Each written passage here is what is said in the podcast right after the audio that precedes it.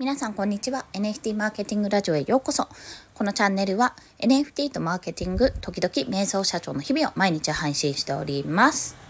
さて、本日はフィナンシェトークンの使い方というかメリットですね、そちらについてお話ししていきたいと思います。というのは、まあ、私この前ですね、招待コード、あのアポーさんの多分ご友人のというかお知り合いの招待コードをお借りしてですね、無事アカウントを登録できたんですけども、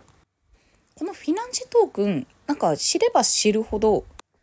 なんか使えそうだなっていうことを思っていたんですよ。もともと使えそうだなと思っていたけども、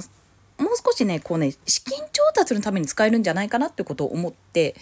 まだ明確ではないんですけども、構想をねちょっと本当に企画段階とかもう提案アイデアレベルなんですが考えていたんですよ。で、なんでそう思うかっていう話をしたいと思うんです。まあ普通のクラファンとどうか、どう違うのか、トークン使うことによって何が変わるのかっていうところを伝えたいと思うんですね。で、これ皆さんご存知かもしれないんですが、このフィナンシェっていうのは一応クラウドファンディングのプラットフォームなんですよ。で、えっと一つのまあなんか予定予定金額みたいなのがあるじゃないですか。これだけこう募集してるというか、これだけ調達する、資金調達というか、もうこれだけの調達額を目標としている、目標金額か、そういったものがあって、一口いくらっていうのがもう決まっていて、まあ、そこでクレカ決済で、そのプロジェクトのトークンを買うっていうようなイメージかな。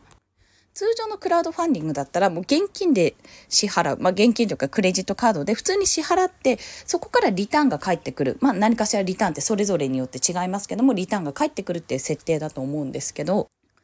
このフィナンシェの場合はそのリターンの代わりにトークンを買うっていう形になってます。まあ、リターン設計は他にもできると思うんですけどね。なんか確かベリーロンかな、アキムさんがあの設定してましたよね。その時どんなやり方だったかというと、西野さんの今ちょっとストップしてる企業コンサルっていうのがあったんですよ。で、そのコンサルいくらだっけな、じゅうごまん、さんじゅうまんとかだったかなぐらいでいっかい受けられるんですけども、それを受けたいからフィナンシェで募集をかけたんです。で、一番、まあ、お金を払ってくれた人、その金額を出してくれた人が一緒にそのコンサルを受けられますよっていう、まあ、そんな確かリターンというか得点をつけていたんですね。西野さんのコンサルって全部でさんめいまで受けられるので、ちょっとひとりで受けるには高いけども、少ない金額でね一緒に受けられるっていうのであればラッキーっていうふうに考える人もいたかと思うんですよ。で、これ確かもう人気でかなり超えたんじゃなかったっけな。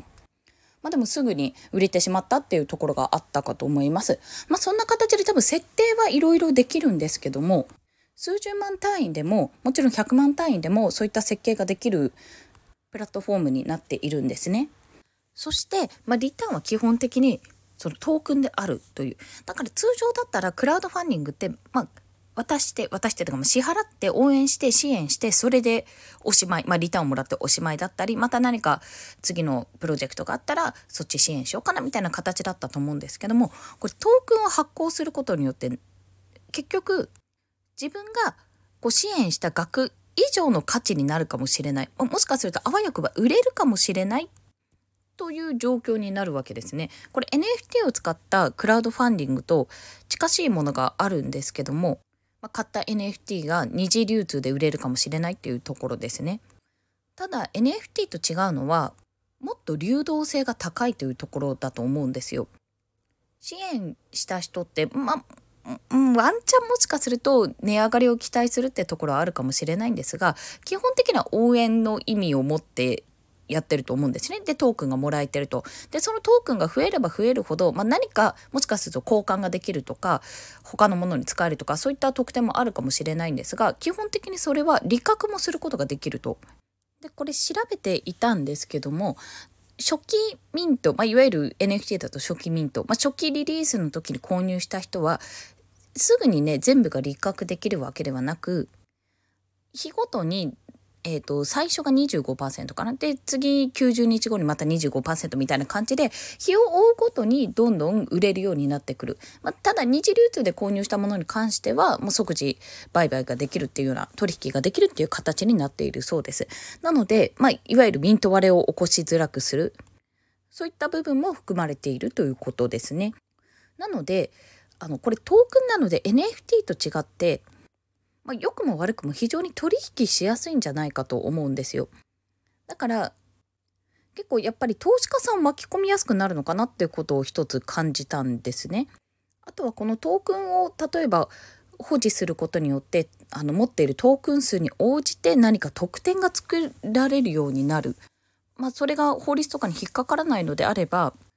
持つもいいしすぐに売るもいいしっていうふうに選べるような結構流動性の高いアイテムになるんじゃないかなっていうふうに感じたんですよ。で、まあ、これ何がいいかなって思ったのはエヌエムオー では エヌエフティー を販売する機会があるんですが、まあ、それは エヌエムオー に入るためのまず エヌエフティー として発行している部分とイベントの参加証 エスビーティー というところで発行している部分で基本的にまあ 取,、えー、取り扱いというか取引ができるのは会員権の方だけなんですよね。で会員権の方を、まあ、すっごい複数持ってこれ流動性別に高いわけじゃないのですっごい複数持って寝かしておくってことは多分あんまりなくて、だったらもう少し手軽に参加ができる、そして取引もね売買もね手軽にできる、まあ、この前までフレンドテックをやっていた、まあ、い今もまだアカウントありますけどやっていたようにあんな感じで手軽にこう売買ができるようなそんなものがあってもいいんじゃないかなってことを思ったんですよ。で、コミュニティ機能も私エイブさんの持ってるのでコミュニティ機能とかどんなもんか見られるんですが、そのコミュニティも割とライトなんですよね。まあ、なんかツイッターとかに近いかもしれないです。ちょっとトップダウン式っぽくて。で考えたらその エヌエムオー の活動とかに興味があるけども別に勉強まではしなくていいかなとか無料で見るのはいいけども、まあ、有料の部分まで見なくていいかなとかそういったなんかライトな層にさせるんじゃないかなって思った部分が一つと、ここである程度の認知を取れば注目されるんじゃないかってまあ下心ですね。そういった部分と一つねあの私がジェネで資金調達とかはやっぱりジェネは出せないって話をした理由の一つにやっぱり エヌエフティー ってなかなかこう流動性が低いトークンと比べたらね エフティー と比べたら低いっていうところもあって結構また上げるの難しいじゃないですかフロアプライスとか、まあ、それはトークンに関しても一緒だと思うんですけどけどトークンまあ本当にもうこれ通貨っていうふうに考えてしまえばやりようっていくらでも出るよなってできるよなってことをちょっと思ったんですね。なんか エヌエフティー だと物をやっぱり売ってるって感覚、まあ、それこそ株券とかねそういったものを売ってるって感覚なんですけども エフティー だったらもう少しライトなやり取りがいろいろできるんじゃないかなということを感じたと。そして例えばフィナンシェでこれだけの目標金額達成しましたありがとうございますという一つの実績を作ることができるかなっていうところと、単純にうち合同会社なのであの ブイシー さんからのベンチャーキャピタルさんからの例えば支援お願いしますって言っても支援もらえないんですよね多分確かね株を株を買うっていうか売る株がないのでそうできないんですよ。ってことを考えたら何かしらの形で資金調達をするときにこのフィナンシェトークンって使えるのかなっていうふうに思ったというところです。まあ、なんか言ってしまえば エヌエフティー よりハードルが低いっていうのと エヌエフティー よりライトなやり取りができるかなってなんか重くとらわれずに済むかなっていう感覚が近いかもしれないですね。でこれをきっかけになんか エヌエムオー ってそういえばセミナーとか勉強会とかやってるとこだよなってあなんかトークン発行してるんだなんだろうってあ仮想とかこんな感じなんだあなんか下がったクソ エヌエムオー とかあ上がったやったぜ エヌエムオー みたいな感じでなんかその辺でちょっとキャッキャキャッキャしてくれてもいいのかなと。まあもちろんねなんかすっごい怒られるとかね炎上騒ぎとかももちろんあるかもしれないんですけどちゃんと活動してんのかお前らみたいな感じで言われるかもしれないんですけどもライト本当にこうブロックチェーン技術に触ってくれるきっかけになるんじゃないかと思ってちょっとフィナンシェはまあ正直言って資金調達の部分が一番大きいんですけども何か使えるんじゃないかなってね思っているんですよ。でここで難しいのはやっぱプロジェクトの支援を求めるからちゃんとそこでプロジェクトとしてやっていかなきゃいけないと。だからねなんだろうねイベントをやるのでこのイベントの会場費を抑えるための支援してくださいとかも多分そういったものが必要なのかもしれないなっていうふうに個人的にはね思ってるんですよ。ほら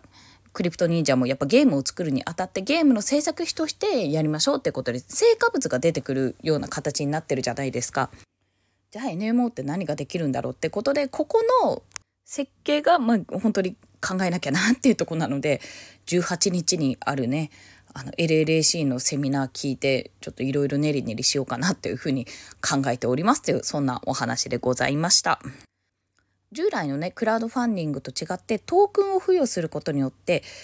あの支援した後も終わらないっていうところが一つで、その乱高乱高下というか、まあ上がったり下がったりすることがあると思うんだけども、もしかすると一緒に活動していたりね頑張ればトークンのかか価値が上がって自分が支払った額よりも上がるかもしれないという、そんなメリットを提示できるというところで、日本円でいろいろ決済できるので気軽にこのブロックチェーン技術に触れられるというところで、あと エヌエフティー よりもやっぱり流動性が高い分投資家さんたちを巻き込みやすいんじゃないかっていうところ、